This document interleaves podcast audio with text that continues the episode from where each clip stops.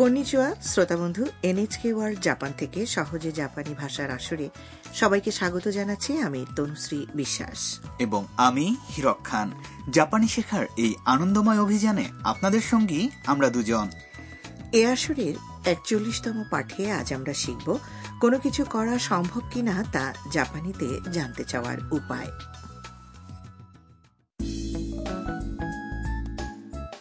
চীনা ফটোগ্রাফার মিয়া তার রুমে ইন্টারনেট ব্রাউজ করতে করতে হঠাৎ কিছু একটা পেয়ে বিস্মিত হলো সে তামকে ডাকলো বাকিটা আজকের একচল্লিশতম পাঠের কথোপকথন থেকেই শুনি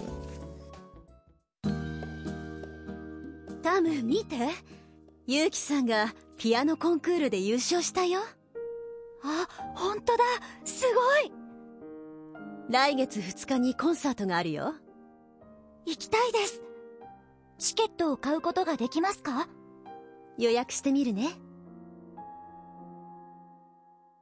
সংলাপগুলো শুনলাম এবার প্রতিটি লাইনের অর্থ জানব ইন্টারনেট ঘেটে মিয়া যার খবর বের করেছে সে হলো পিয়ানো বাদক ইউকি আর তার একনিষ্ঠ ভক্ত হচ্ছে তাম নিজের দেশ ভিয়েতনামে থাকাকালে তাম একবার ইউকির সঙ্গে স্বেচ্ছাসেবক হিসেবে কাজ করেছে তখন থেকেই পরিচয় タム見て তাম দেখুন।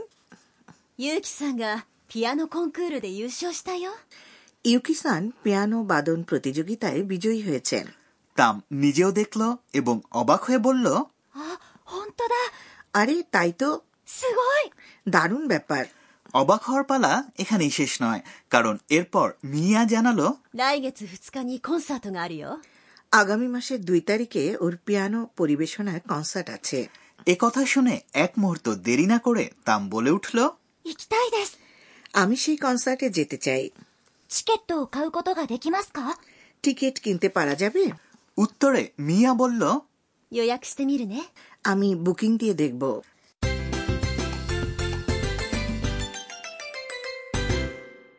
আজকের মূল বাক্য হচ্ছে টিকিট কিনতে পারা যাবে বা কেনা সম্ভব হবে チケットを買うことができますか আসুন তাহলে এই বাক্যটির গঠন দেখে নেওয়া যাক। চিকেট এটা হলো টিকেট শব্দটির জাপানি উচ্চারণ। এরপর খাউ মানে হলো কেনা যাবে কি? এই অংশটিতে আছে ক্রিয়াপদ। খাউ অর্থাৎ কেনা এবং তারপরে যুক্ত হয়েছে মানে সম্ভব কিনা। আজকের শিক্ষণীয় পয়েন্ট হচ্ছে জাপানি ক্রিয়ার আবিধানিক রূপের সঙ্গে ব্যবহৃত সম্ভাব্যতা জিজ্ঞেস করার বাক্যাংশ ক্রিয়ার আবিধানিক রূপ বলতে তো আমরা বুঝি একেবারে মূল রূপ তাই না? একদম ঠিক বলেছেন। এখানে খাউ। অর্থাৎ কেনা ক্রিয়াটি আবিধানিক রূপেই আছে। ক্রিয়ার মূল রূপের সঙ্গে কতগা যুক্ত করে তার সঙ্গে দেকিমাস জুড়ে দিলে বোঝায় ওই কাজটি সম্ভব। লক্ষ্য করবেন। দেকিমাস কথাটি হচ্ছে できる বা করতে পারা ক্রিয়াপদের মাসরূপ এবার যদি জিজ্ঞেস করতে চান কাজটি সম্ভব কিনা তাহলে বাক্যটির শেষে কা পার্টিকেল জুড়ে দিয়ে একে প্রশ্ন বানিয়ে ফেলুন যখন শেষ শব্দটি হয়ে যাবে できますか বন্ধুরা এবার অনুশীলন শুনে শুনে বলুন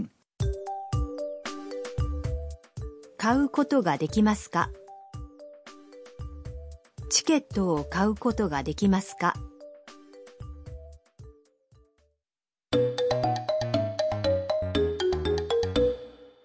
এবার একটি নমুনা সংলাপ আমরা শুনব যেখানে হোটেলের অভ্যর্থনা ডেস্কে জিজ্ঞেস করে এক ব্যক্তি জেনে নিচ্ছেন তার কাঙ্ক্ষিত একটি বিষয় সম্পর্কে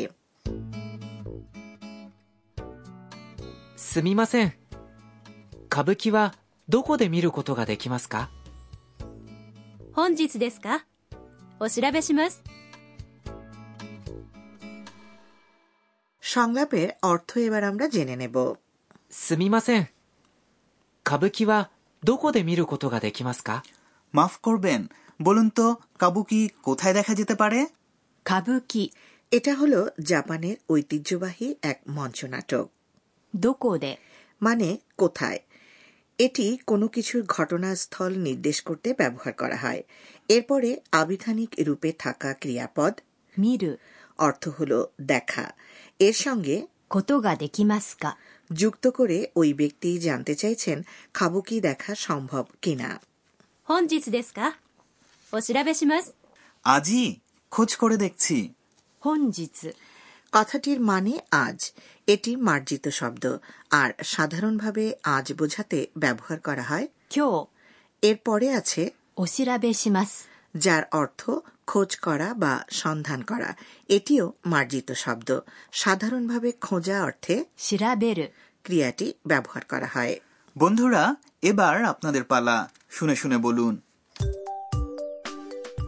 どこで見ることができますか歌舞伎はどこで見ることができますかすみません歌舞伎は どこで見ることができますか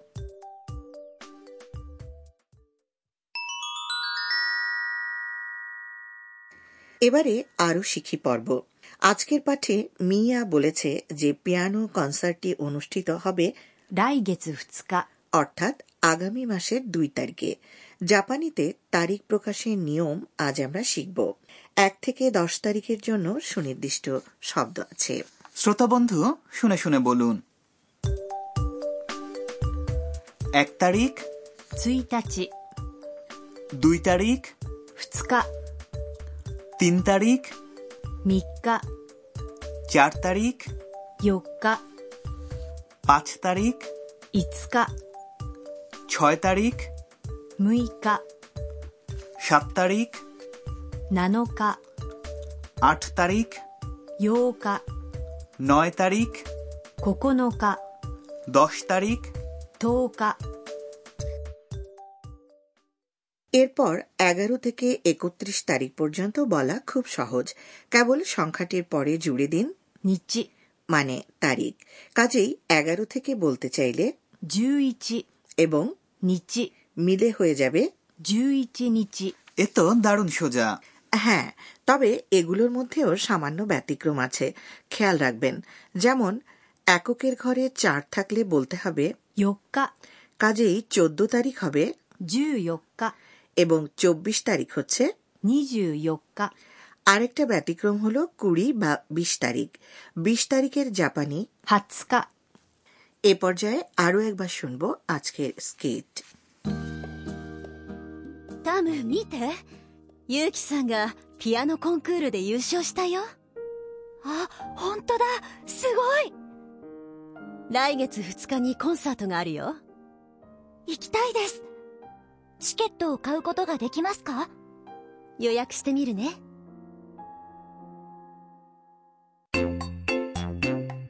春さんの知恵袋 এবার হারুসানের পরামর্শের ঝুলি এতে আজ কাবুকি সম্পর্কে আরো কিছু কথা আমরা জানবো 」খাবুকি হল বিশ্বব্যাপী সুপরিচিত জাপানের ঐতিহ্যবাহী মঞ্চ পরিবেশনা শিল্পধারা। এই সুপ্রাচীন নাট্য রূপকে ইউনেস্কো বিমূর্ত সাংস্কৃতিক ঐতিহ্যের অন্তর্ভুক্ত হিসেবে স্বীকৃতি দিয়েছে। খাবুকি নাটকের এক বিশেষ দিক হল এতে পুরুষ অভিনয় শিল্পীরাই নারী চরিত্রে অভিনয় করেন।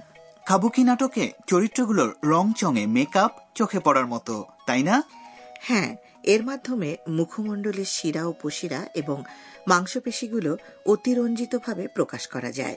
লাল রেখা দিয়ে ভালো চরিত্র বোঝায় আর নীল রেখাগুলো খল চরিত্র প্রকাশ করে। এবং অভিনেতারা বড় করে চোখ খোলা অবস্থায় মঞ্চে প্রায়ই স্থির হয়ে যান চরিত্রগুলোকে সামনে তুলে ধরতে।